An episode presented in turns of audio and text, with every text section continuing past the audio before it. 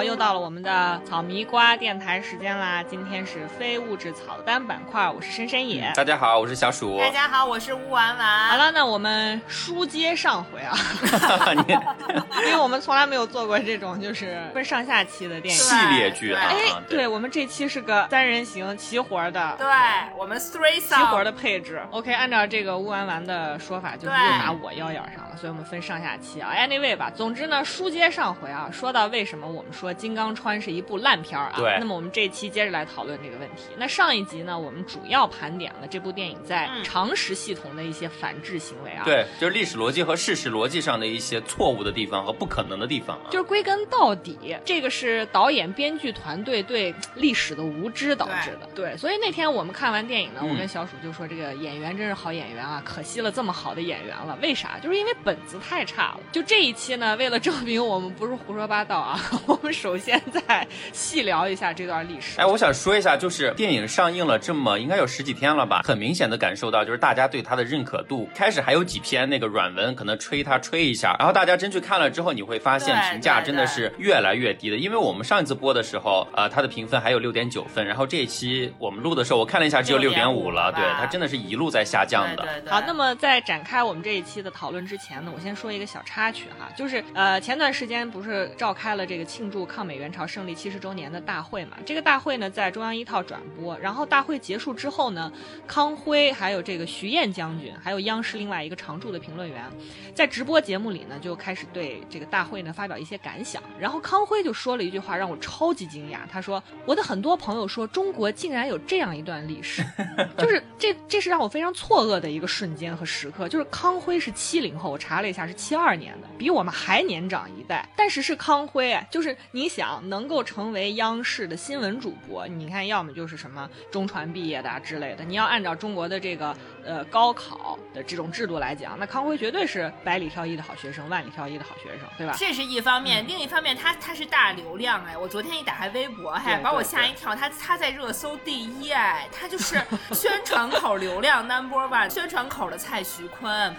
所以我的意思就是说呢，康辉比我们还年长一代啊。我的错愕在于，我以为的关于这个抗美援朝那段原本就是历史事实非常清晰、记忆非常内在，然后这个历史的逻辑非常统一的一段集体的那种记忆，竟然在他和他的朋友那里成为了一种未知，就是我不知道抗美援朝的历史哎。或者说，要不是这段时间的这个纪念活动，我还真不知道这段历史，哎，就是这种感觉。对，你回想一下，这段历史距离我们只有七十年，就七十年过去，我们已经忘记了那场仗是怎么赢的了，就是因为装备实在差距太大了。就当时的美国人可能也搞不懂，说真是谜一样的东方精神。那国民党就更搞不懂，说就是现在大家网上流行说土共土共，说土共怎么能打得赢美国人呢？对吧？这是国民党想的。然后七十年后，连我们自己也搞不清。楚了，这是真正让我感到脆弱的地方。如果大家看过美国有一部这个动画片叫《寻梦环游记》啊，其实这个电影里面它有一个核心的设定，就是当一个人被忘记的时候，他才会真正的从两个世界全部消失，这才是真正的历史消失的开始。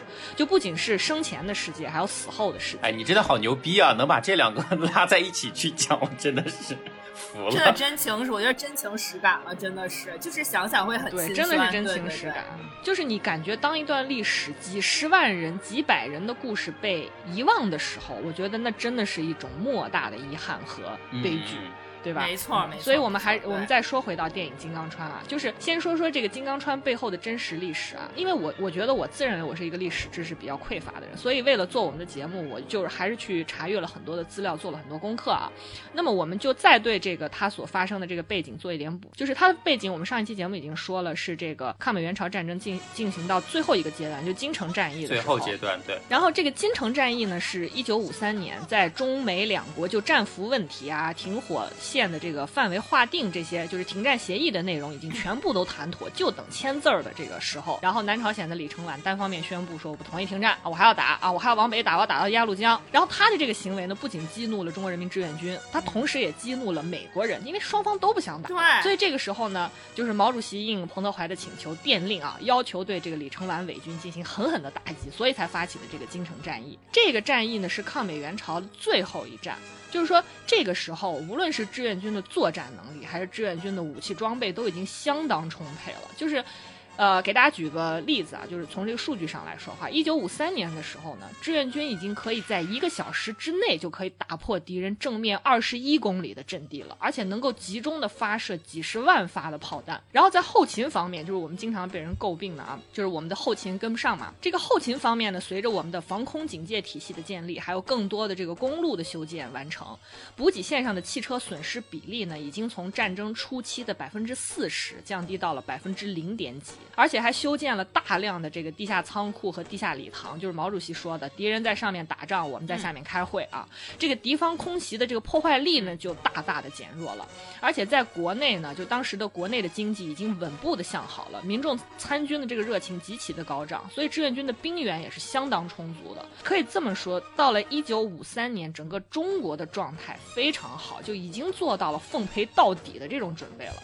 是在这样的一个基础上，然后这个战斗打响之后呢，志愿军一千一百多门火炮密集的发射了炮弹九百多吨，然后这个敌军的主要攻势瞬间就灰飞烟灭了。就是这是志愿军入朝作战以来集中火炮最多、火力最强的战役。它不仅是进一步的消灭了敌人，收获更大的战果啊，而且呢，它还从整个的战事来讲，它激化了南朝鲜和美军之间的这个矛盾，非常有力的配合了之后的这个停战协定的签订。这其实是一个天时地利人和的一个状态，对不对？对对对，就为什么说这些呢？因为你看一下历史资料，你就知道了。就是本来是抗美援朝中这个志愿者打的最痛快、最迅速、最让人畅快解气的一场战争，但是《金刚川》这个电影呢？用了一段悲悲切切、不断死亡，而且你根本看不到胜利的这么一段故事，异常惨烈。即便是后来已经成功渡江了，对吧？但是那个渡江的人桥的那个镜头，再加上最后一个，就是通过那个特效组成的那种雕塑的拍摄，我觉得看着非常的魔幻啊。最后那个结尾的时候，你都不知道如果这个镜头继续拍下去，接下来的状况和结果会是怎样的，你都觉得那些人就是接着去送死的，就是这种感觉。我跟你说，他就只能停在那儿，因为他这个故事说不下去。他没有办法再往前 push 了，所以就说他用了这么一个故事去取代了一个原本应该让人特别解气的一个历史故事，所以这样真正的历史在这个过程中是被消解的。所以我就想说，你这个消解的后果是什么呢？就是很多观众他都会诟病这个《金刚川》里的志愿军战士形象，我就是觉得很滑稽、很搞笑，就是觉得对，就是很多观众他会诟病这个《金刚川》里面的志愿军的这个战士形象，说像国民党兵啊，或者是这个日本鬼子。如果大家听过我们上一期的节目，大家就一定留意到。就是小鼠不止一次怒不可遏地指出这个人物的不可信，对吧？指出电影虚伪的煽情。对我就是觉得很荒诞。我们听起来是很激烈的啊，但是我觉得非常的中肯。就因为从本质上讲，中国人民志愿军和这个美军也好，国民党兵也好，日本鬼子是非常不同的。就是这个不同，它不仅是从阵营上来说的，而且就是有更深刻的地方。就是这个是我们这期非常想要跟大家讨论。这个时候呢，我想先跟大家举个例子啊，就是很多人说这个国军战斗力啊非常的渣，几万人一夜之间能被解放军俘虏。然后，山东那个主席骂说你就是几万头猪放在山上让人抓也得抓个几天几夜吧，对吧？对。然后这个美国人出钱。出枪、出装备、出军事指挥，然后几年后在国会上激烈的争吵，说我们为什么失去了中国大陆？就他们也搞不懂啊，他们也搞不懂，而且他们资助了一大批的学者去研究这个问题，为什么国民党干不过共产党？原因是非常多啊，但是这个军事上的溃败是毫无疑问的，就是完全打不赢。但其实呢，志愿军部队中有一支啊，来自中国人民解放军第五十军的部队，就是这个是我这。在这里，先想跟大家举的一个例子啊，就志愿军部队里面其实是有来自国民党的起义部队的。我刚说的这个中国人民解放军第五十军就是是成建制的起义的国民党部队，也就是大家所说的这个起义军。他们是在一九四八年在辽沈战役中起义的，后来编制到了解放军。这个我还真不知道。就大家看到了吗？同样一支部队，就人还是原来的人，是成建制改编到了共产党的部队里。这样的部队，他到了朝鲜战场上是什么样的一个状态呢？给大家介绍。绍一下，他两次入朝作战，在这个抗美援朝第三次战役中，这支部队呢全歼联合国英军皇家重型坦克营。解放了汉城，然后在第四次战役中呢，在汉江两岸顽强的抗敌五十个昼夜，沉重打击和消耗了敌人的有生力量，保证了这个志愿军主体的休整集结，还有这个粮弹的补充，为最后的反击争取了时间，涌现了很多很多的战斗英雄，包括大家熟悉的像呃《英雄儿女》里面王成的那个形象的那样。的战斗英雄在这支部队里面也有出现，比如著名的这个志愿军烈士叫鲍清芳，大家可以上网去搜一下。他在这个汉江阻击的时候呢，他率领一个班的战士，在一天之内就消灭了美军七十多人，就一个班大概是十几个人这样的一个建制，他一天之内消灭了美军七十多人，然后敌人后来又增兵了整整一个团。飞机呢增至四十余架。这个鲍清芳在弹药耗尽、身体负伤的情况下，毫不犹豫地跳出战壕，拉响手榴弹和敌人同归于尽。而且大家熟知的邱少云，他实际上也是以前的国民党兵。就你发现了，就是人还是原来的人，对不对？他没有发生变化吧，对吧？然后在国军的时候打成那样，转了阵营之后呢，如此的英勇顽强，为什么？就你上网去看很多公知说，哎呀，那是他们被洗脑啦。我就想说，你怎么不去洗一个试试？你他妈连网友都洗不过，好不好？你逼逼啥呢？这就涉及到一个根本性的问题，就是我们今天想要跟大家讨论的，志愿军究竟凭什么这么能打？对，是。就这不只不只是一个历史问题，更涉及到像金刚川之类的这种电影里。面的人物塑造以及核心逻辑的问题，那我们就回到电影里面啊。如果大家看过这个电影呢，就是它其实主要是呃，在我军的这一边树立了三个主要的人物形象，其实就是刘关张，对，一个操这个四川口音的步兵班长叫刘浩，对吧？然后张译饰演的高炮排长张飞，对吧？还有吴京饰演的高炮班长关班长刘关张吧？对。就我们先来看这个步兵班长刘浩啊，他嘴里一直在说他过桥是为了啥？就是为了立功嘛，拿勋章嘛，为战友报仇嘛，就是这是他的作战动机，对吧？嗯。然后呢，包括这个张毅在内，他后来这个自爆位置和这个美国空军单挑，也是因为他这个交情甚好的战友吴京死了，他要为战友报仇，对吧？然后大家。再回想一下啊，就是因为他有一个第二章叫对手，然后电影里面的这个美军飞行员希尔，就是在那个空中换牛仔帽的那一位，他后来一系列的这个行为动机是什么？也是因为看到战友被这个高炮班击中，他也是要为队友报仇。电影为了明确这一点，他还专门设置了一个情节，就是他这个战友被炸碎的这个飞机残片啊，一下就插在了这个希尔驾驶的飞机的挡风玻璃上，而且是一个长焦的特写镜头，就你的前景是那块弹片，然后远景是。希尔，然后不断的在画面上提示这个希尔，也提示观众，就是战友的牺牲激怒了这个士。所以也就是说，不管是在天上也好，地下也好，然后不管是敌军还是我军，你发现了吗？在这个电影里面，在作战动机这件事上毫无分别，毫无分别，对对吧？就我看完这电影，我就跟就是我老公说说，这跟三环上骂架有啥区别？两个车撞了，然后一个说你下来，对，一个说你上来，你下来，你上来，然后最后车毁人亡，对吧？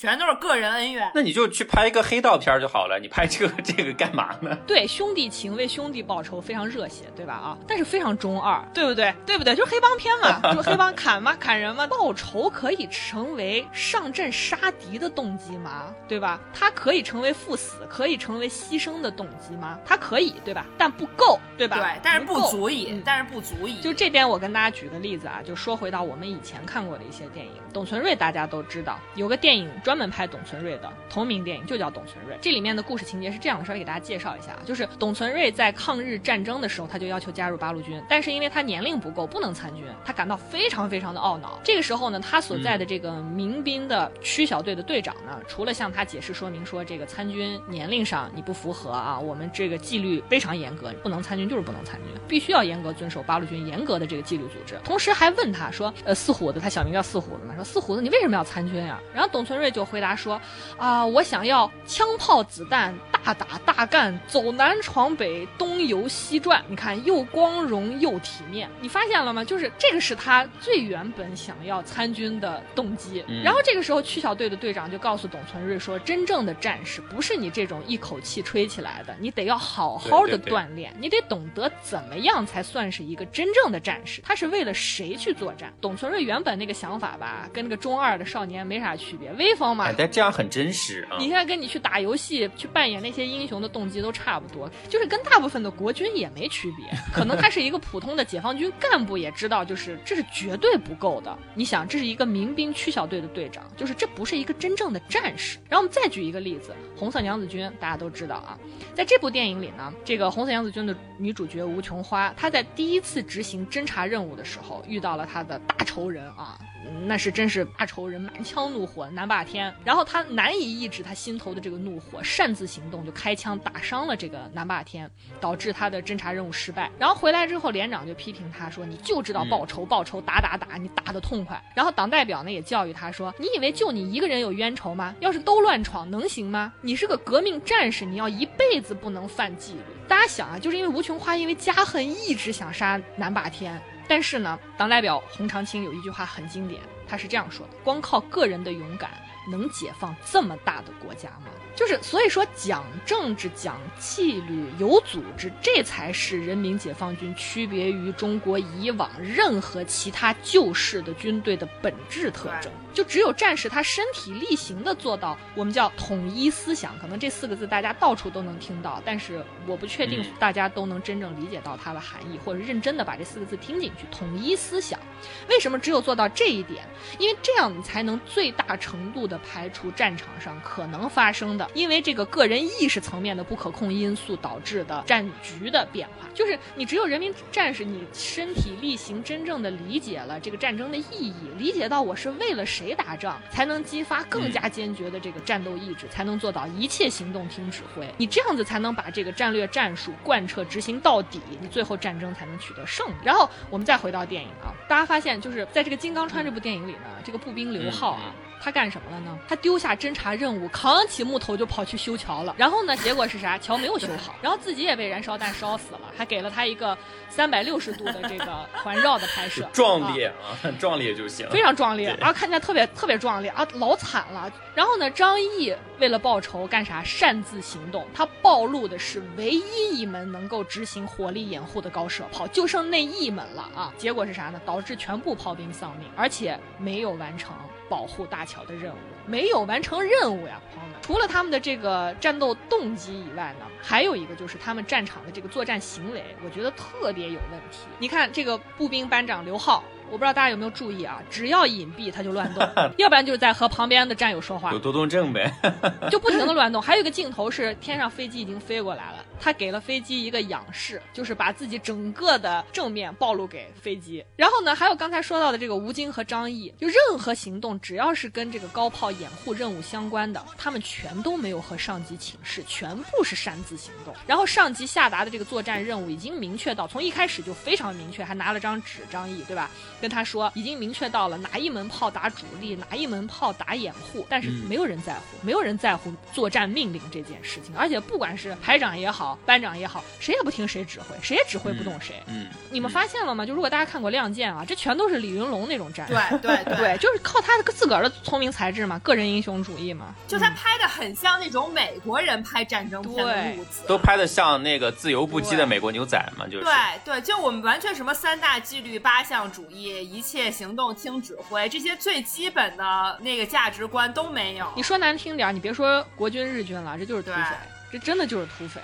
我们不说别的了，服从命令是不是军人的天职，对吧？然后其次，组织性和纪律性这两点是中国人民解放军志愿军的行动准则，大家上网去查就能看得到，是人民军队的本质和宗旨。乌安婉给大家提到的三大纪律八项注意的第一条是啥？一切行动听指挥。如果大家最近有看，就我们上期给大家推荐过的，就中央四套播出的这个抗美援朝保家卫国纪录片啊，他有提到这样一段故事，就是当时入朝作战的人民志愿军都是从武汉中转的啊，然后他们坐上火车前往这个朝鲜的路上，然后战士就根本不知道前方要去哪儿，就不知道他们这个作战任务到底是什么，因为非常的急，就把他们召集在一起，然后这个班长就问排长，排长问连长，连长问营长，营长都问到团长了，还是不知道。然后这个时候呢，为了安抚大家这种焦灼的情绪，然后一个连长就对战士们说：“咱们一块唱首歌吧。”他们唱的是什么呢？他们唱的就是三大纪律八项。没错没错。所以就说人民军队的这个组织性和纪律性是战术战。略能够贯彻下去的前提和保障，比如说我们还是回到这个抗美援朝的战场上啊，就大家非常熟悉的这个长津湖。长津湖战场上能够出现冰雕连，就是所有的战士，因为他为了执行潜伏任务，在那个冰上待了三天三夜还是五天五夜，最后全部都冻死在这个长津湖的湖面上，非常惨烈。就是能出现这样的事，包括刚才我们提到的邱少云烈士的光荣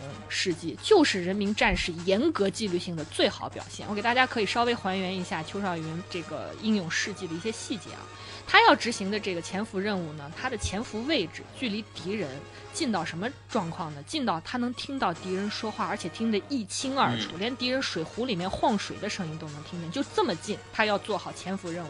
然后没想到第二天呢，美军突然飞来了四架飞机，就朝这个潜伏的这个区域投下了燃烧弹。这个邱少云身身后的这个草就被点着了，然后浑身被点燃的这个邱少云呢，他旁边就有一条水沟，他只要翻个身，就这么近，他就能自救。但是这样一来呢？潜伏任务就有可能失败，只是有可能，还不是绝对能失败，就是有可能失败。然后潜伏任务失败会怎么样呢？会破坏掉整个计划好的这个战略部署。邱少云为了不暴露报部队，严格的遵守这个潜伏纪律，所以他烈火烧身，他一动不动，直到壮烈牺牲。大家现在如果去到这个丹东的抗美援朝战争纪念馆，还可以看到他最后留下的身上已经所剩不多的那个棉絮，还有这个重庆为他建立了一个邱少云的这个烈士的纪念馆，里面馆藏了他已经当时被烧焦了枪托的那把长枪，甚至当时还有这个记者到现场去采访，他手下面挖出了两个坑，那个两个。坑深到可以装下两杯水，他能做到这样的程度，所以志愿军能够每一次都取得胜利，是因为离不开严格的战场纪律。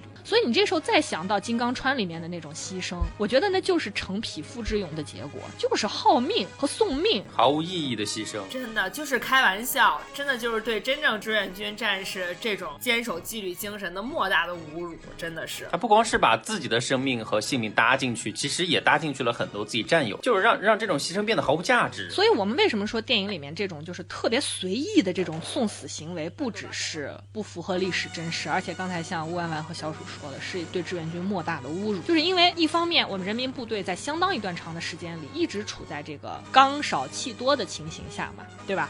他不只要求这个人民战士战斗意志要特别的顽强，而且呢，要求人民战士的个人作战能力要特别的高。这跟网上大家看到很多不实的这个说法是完全不一样。我们的志愿军的单兵作战能力是非常强的。为什么呢？再给大家举一个例子，还是来自董存瑞这部电影。就是董存瑞后来加入了这个八路军之后呢，每次作战每个战士只够配发十发子弹，非常有限。然后董存瑞呢，在第一次参加战斗的时候呢，也是图痛快，一股脑给全打完了。打完了之后呢，打死敌人了吗？没有。有缴获吗？没有。然后我们这个部队作战，人民军队这个部队作战，每次战后是要统计结果的，就是每个战士都要报告你消耗了多少子弹，你消耗了多少手榴弹，你杀敌多少，你缴获多少。然后董存瑞就发现不少战友呢，他只消耗了三发子弹，两颗手榴弹。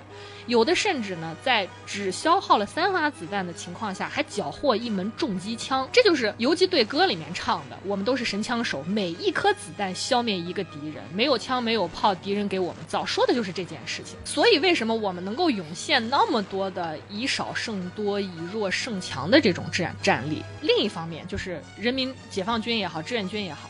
每一次的作战行动，它都是有组织的进行，就是我们人民部队这种组织性，一方面是体现在政治层面。一方面是这个军事战术层面，今天我想说的就是在政治，政治现在好像是被大家我感觉有点污名化的一件事情。但凡谈到政治，大家就觉得好像是洗脑，是一种强制，是一种集权，对吧？那我们来跟大家谈一谈这个政治，就是解放军支部要建在连上，怎么理解这些话？就是这就是大家经常在影视剧中经常看到政委这个角色的定位，就是政委就是在说的就是这件事，这就是部队建立起这种严密完整的党组织体系的体现。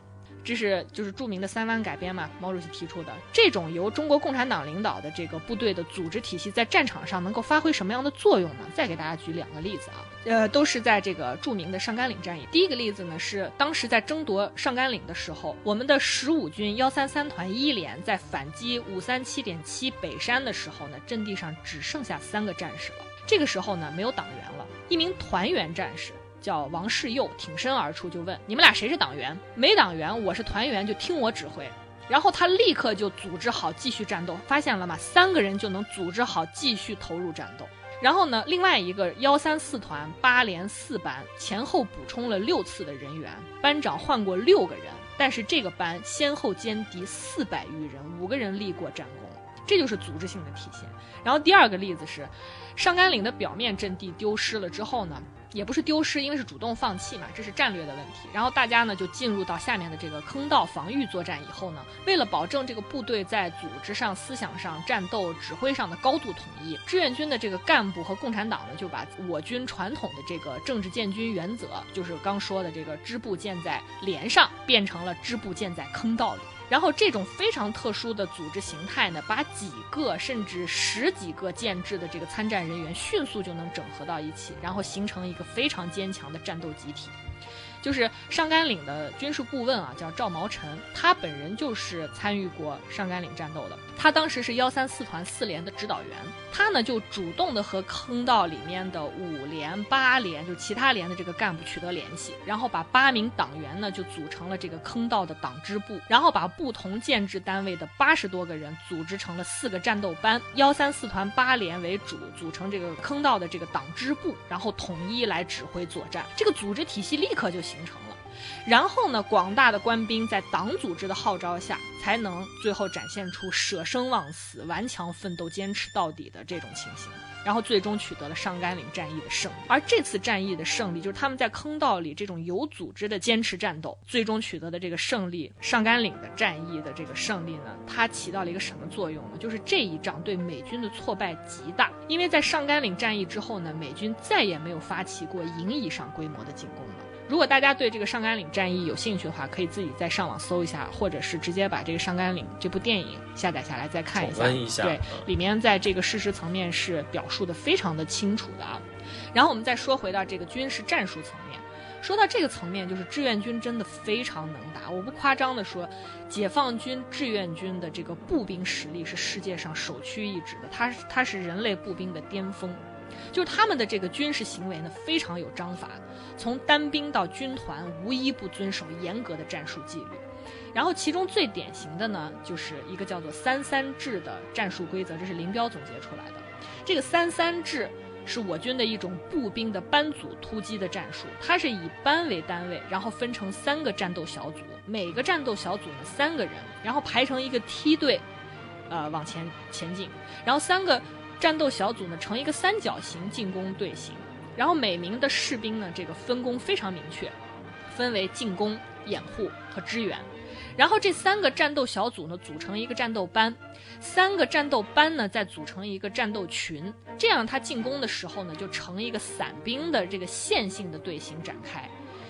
在一个就是总数二十七人的战斗群，它就可以覆盖到八百米宽的一个战线。就是它这个覆盖面是非常广的，这一点呢和这个全靠堆人头送死的这个人海战术完全是两码事。这个和大家在网上有时候看到的那个信息是完全不符合事实的啊！如果大家有兴趣，可以上网去搜一些就是抗美援朝战场的新闻照片，可以非常明显的看到这种排兵布阵的这种战术的安排。所以就是我上网看有人总结，就是志愿军把《孙子兵法》里面说到的“兵无常势”。水无常形的这种中国军事哲学演绎到了极致，嗯，就是他的这个战术和组织水平完全超越了当时的这个年代。我不知道大家听到这边有没有一个感觉啊，就是你会发现这以美国为首的联合国军，他在这个朝鲜战场上面对的其实是这样一个对手，就是你想正面决战吧，他们打不过就跑。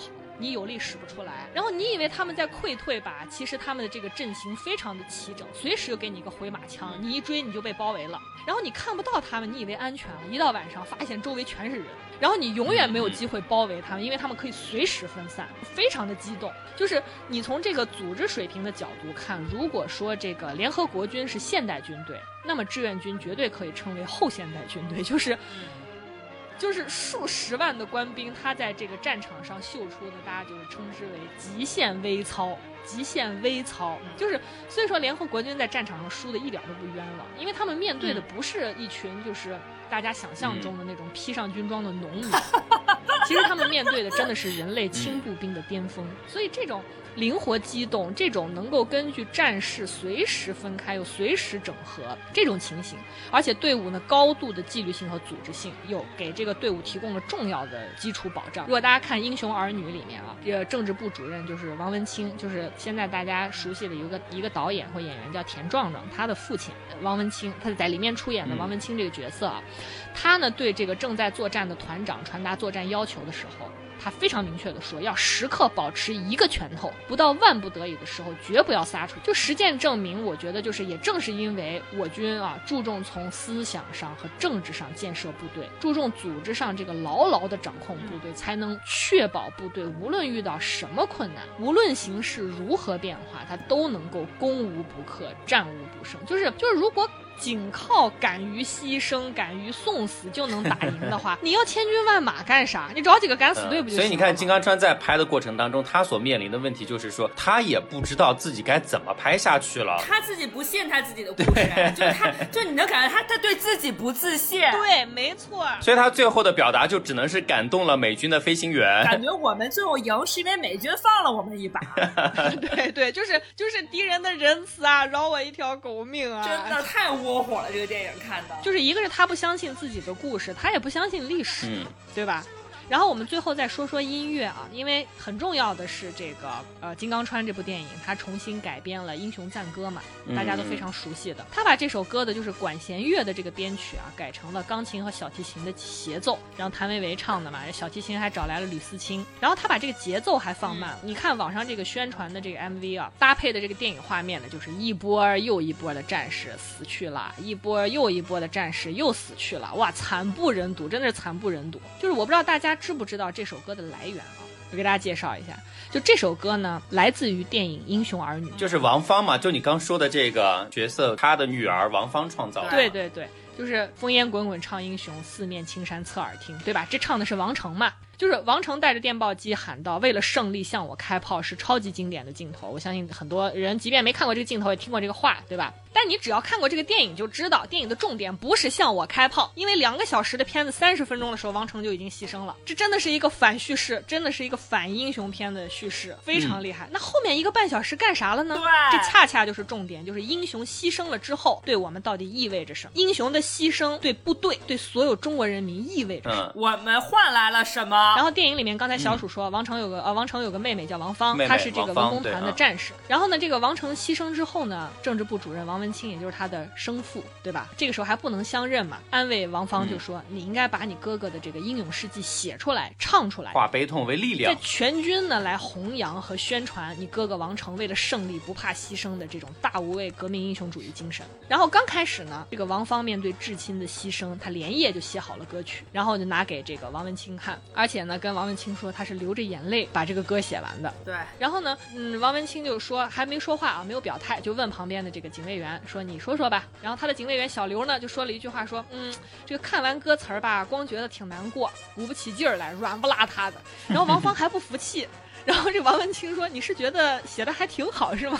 这个时候呢，王文清就开始给他做政治工作，这就是我们党的政委的政治工作水平，大家听一听。他说。你写它，你唱它，是为了什么呢？你是为了让大家和你一起流眼泪吗？你光靠流眼泪能写出来你哥哥吗？就是什么意思呢？电影没有在交代啊。他《英雄儿女》这部电影，说实在话，他的这个艺术成就，我觉得是非常高的啊。所以很多的话呢，他说的没有那么白，结论是在我们自己心里得出的。他说这话是什么意思呢？就是光靠眼泪是不够的，就是这个眼泪很廉价，谁没有啊？对吧？有时候哭完还觉得爽，但是不知道为啥哭，然后哭完怎么样，我我也不管，反正就哭就哭完了，对吧？就是这种东西，它叫卖惨。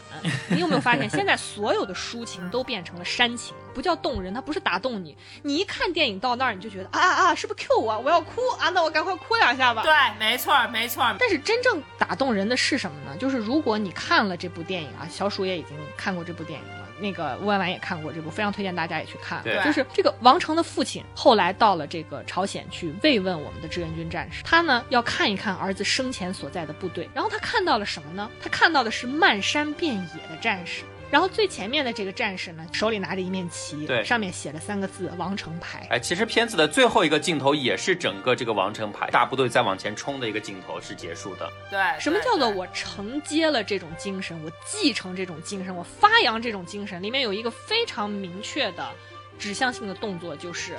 接过王成的这个旗帜。那个排的排长，他的战友，当时在这个八五幺无名高地上亲眼看到王成牺牲的全过程的他的那个战友，拿着王成的旗帜，后面就小鼠说的，继续冲上了战场，去为祖国、为朝鲜人民、为和平去打仗。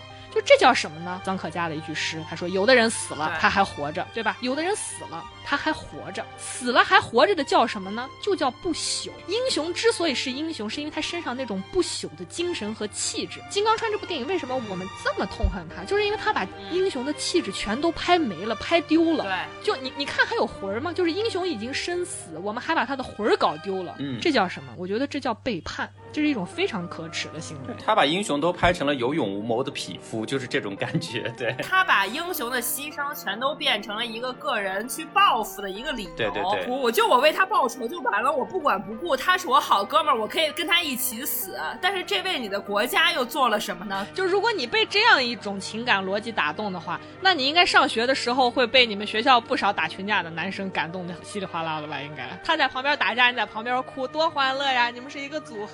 在朝鲜发生的 manga 的故事，朋友们，之前没发现《金刚川》其实是部青春片儿哈。然后再跟大家讲一首这个《我的祖国》，就歌词怎么唱呢？一条大河波浪宽，风吹稻花香两岸。然后朋友来了有好酒，豺狼来了有猎枪，对吧？大家都会唱。对，关于这首歌，它其实并没有讲到任何一点战争的惨烈，或者是我牺多么多么付出多么大的牺牲，怎么样？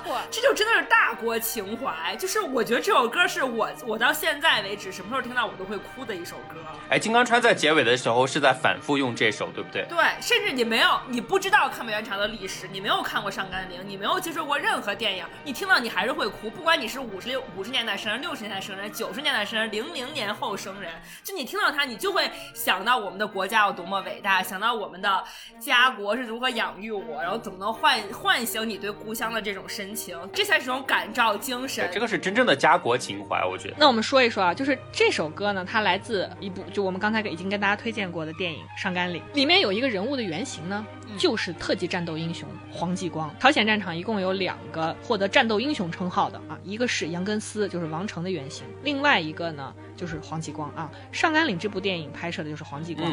这个歌是什么时候在这个电影里面出现的？就是大家现在好像觉得，如果有一首有，如果有一个电影有一首主题曲，它一定要出现在片尾，就是配合着字幕，对对吧？现在好像形成这么一种状态，我们不会在电影里面听到一个主角。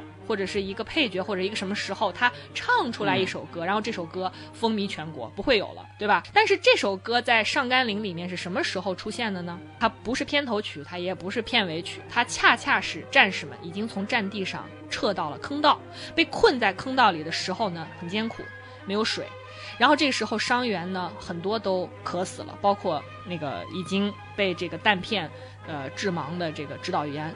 他也最后因为没有水喝渴死了，而且呢，他们很多情况下其实伤员的水都是紧着伤员喝，指导员恰恰是为了把水给还有战斗能力的其他战士喝，坚决一口水不肯喝，所以他最后生生的渴死了。也有很多给他们运送物资的战士呢，死在了这个运送途中。就是在这种情绪，其实大家感觉到相当低落的时候，因为你这个时候要被饥饿，被口渴。被生存已经在困扰的时候，而你没有办法冲出去和敌人决一死战的时候，这个时候，我的祖国响起了。就是卫生员王兰呢，坐在那边正在这个呃缝补或者是正在整理纱布的时候呢。啊！一排长吹起了笛子，然后王兰配合他的笛子声唱起了《我的祖国》。然后他唱歌到这个高潮的时候呢，旁边的战士就开始唱副歌。我当时有跟我老公有分享这一段啊，我说他不是像现在我们经常有的时候会在这个有一些这个晚会的场合听到这个大合唱啊，唱的超级雄浑，从头雄浑到尾啊。他那个歌，你去看看那个电影不是这样子的，因为它歌词不是这么铺垫的。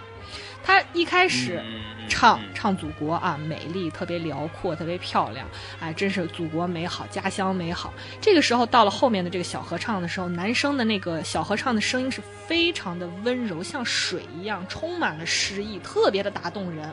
到后面了，朋友来了有好酒，豺狼来了有猎枪，他和这场战士结合在一起的时候，到后面的合唱，战士的那个雄浑的声音才跟上，他是非常有层次啊，一浪叠一浪的把这个整个的。歌曲的这个高度提上去了。对，这个时候呢，这首歌出现的时候呢，在这个电影里面的画面也非常有意思，就是这个镜头呢不再是坑道了，它本来呢是对着王兰的一个中景，然后呢这个镜头慢慢的淡出，取代这个王兰的这个画面的呢，开始是。祖国的大好河山以及新中国壮丽的建设图景。对，这边插一句啊，就是说一个好消息，就是这个上甘岭这部电影呢，被中国电影资料馆呢修复过，它现在正在跟国家申请，想要在全国进行展映。所以如果大家有兴趣的话，可以关注一下，可以去电影院里面好好欣赏一下。我觉得如果大家觉得太老了没有兴趣，大家可以至少在微博上搜一下上甘岭我的祖国的这个这首歌这个片段，就是你可以感受一下，它并没有卖惨，其实当时的情况已经非常之惨了。用现在的话说，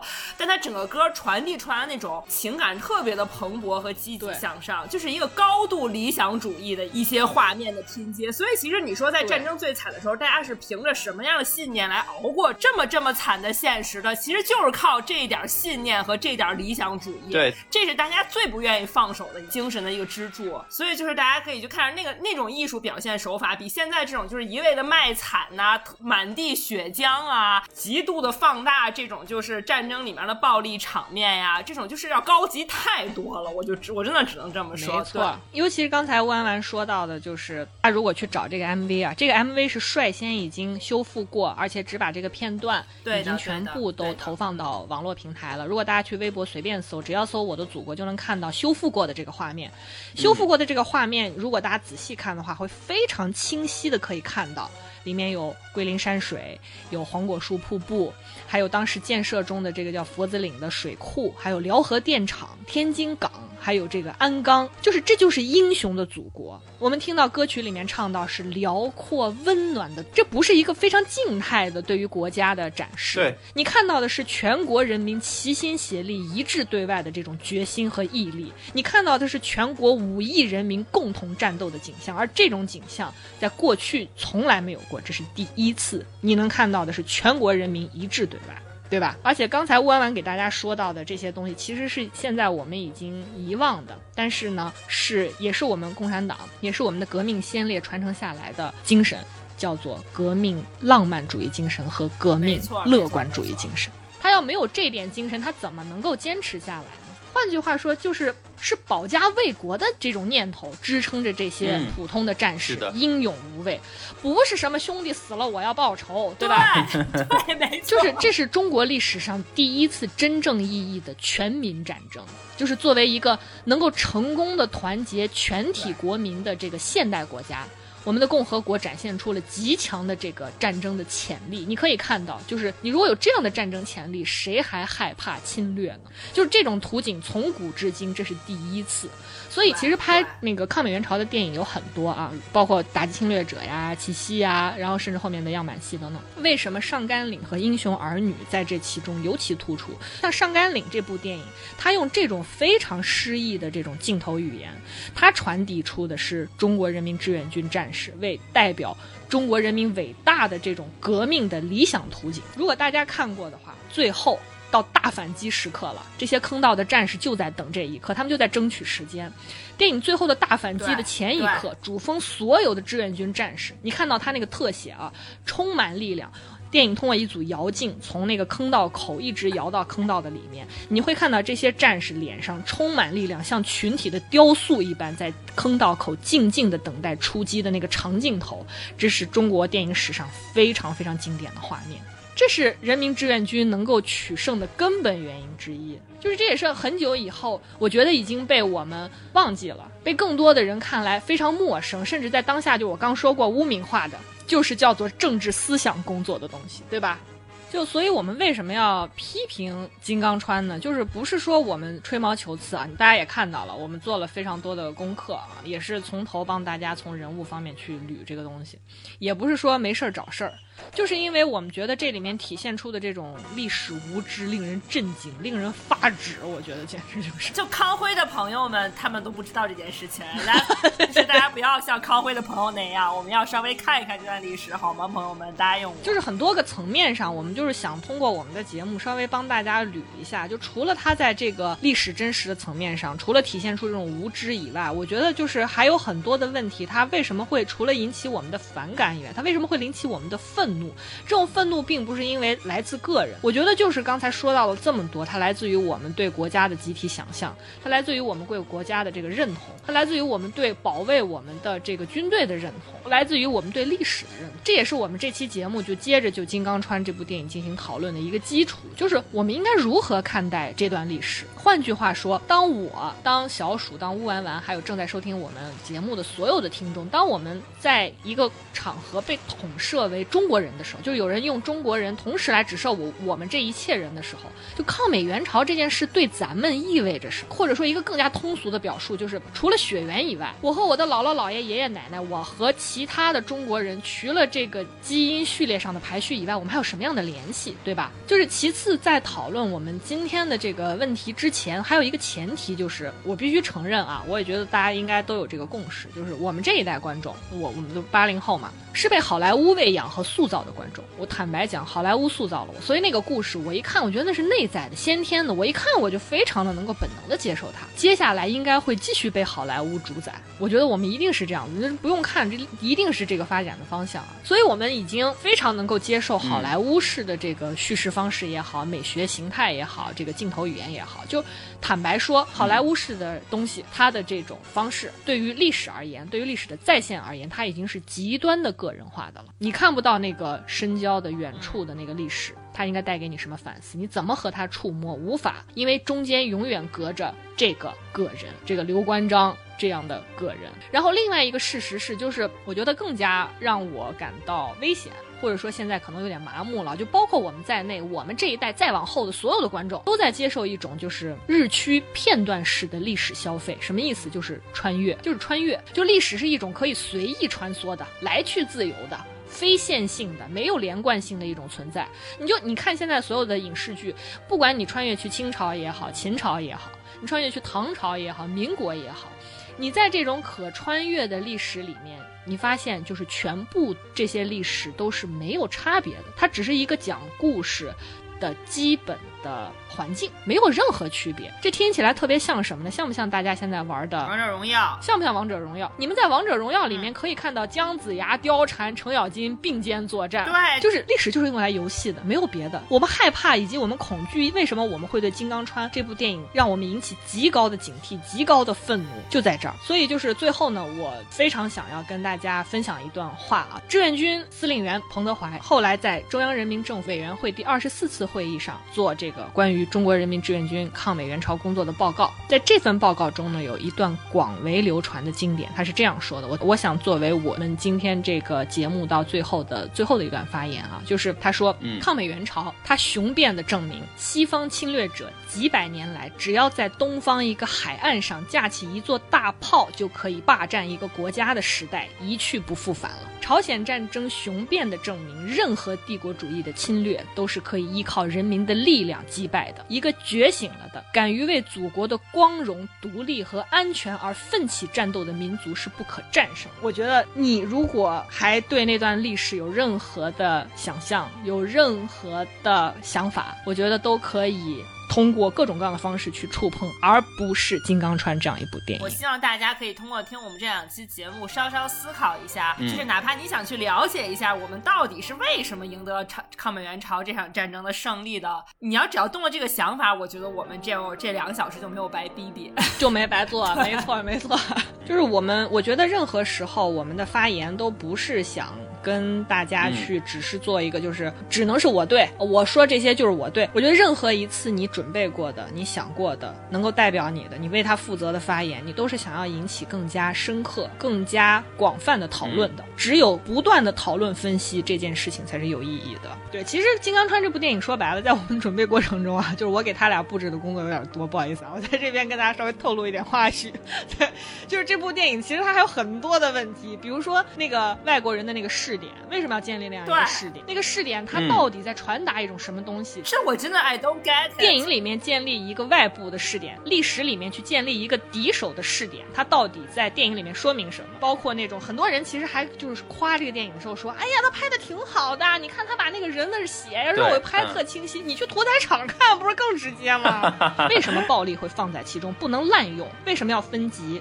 就这个东西，它的问题在哪里？其实这都是非常值得大家讨论。还有就是像美国的这样的一种好莱坞的这种叙事，其实金刚川我们之前上一期也跟大家说白，它就是套着一个现在非常主流的、非常好莱坞式的这样一种叙事，而且它还学的不太好，还没有那么流畅。我觉得就是战争片哈，就在我来看的话，你无非就是两种，一种可能是你没有这个立场的一个敌对关系，就是大家可以说是事实上这个呃两方敌对的一个情况，但是总体来说，你是为了想要传达。一种人类共同歌颂和平的一种反战题材的这种战争片，我觉得是 OK 的。或者说，就另外一种，你有一个明确的敌我矛盾，对不对？最后有一个结果。但是我觉得金刚川就把这个东西完全混淆掉了，你知道吗？怪他意识形态和他想表达的中心思想摇摆不定，长敌人威风，灭自己志气。我真的是这种感觉。对，所以就这个电影有很多的问题，包括他整个营造的这样一种情感的逻辑，其实他给大家制造的就是通过就是我们刚说的这一系列的问题给大家。制造了构陷了一个非常明确的情感陷阱，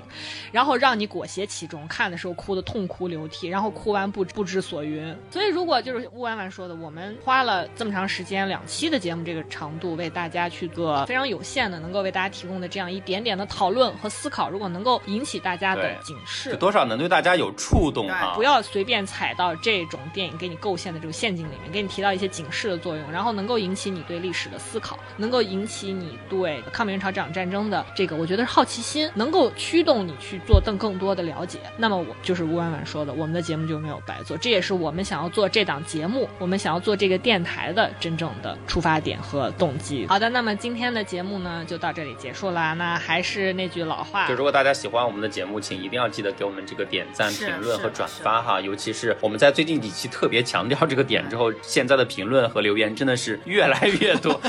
非常感谢大家对我们的反馈。能看到大家的各种声音，总体来说还是很高兴的啊！特别想要了解大家听完我们说，或者大家看完这个电影到底有什么想法？各种各样的评论我们都欢迎，会欢迎大家给骂我们的评论点赞，也希望我们的火源团可以站出来替我们骂回去。你们真的会影响到我们的情绪和我们的讨论还有思考的，真的，天哪！大家的任何一条评论和留言，我们真的会去认真的看，而且是至少在我们内部会去做一个激烈的讨论和分享的。反正就还是希望大家可以继续紧紧的 follow 我们，好吗？没错啦。今天我们的节目最后呢，为大家送上电影原声，就是上甘岭的《我的祖国》。那么我们这期节目就到这里，再见喽！下期不见不散，拜拜。下期再见，拜拜。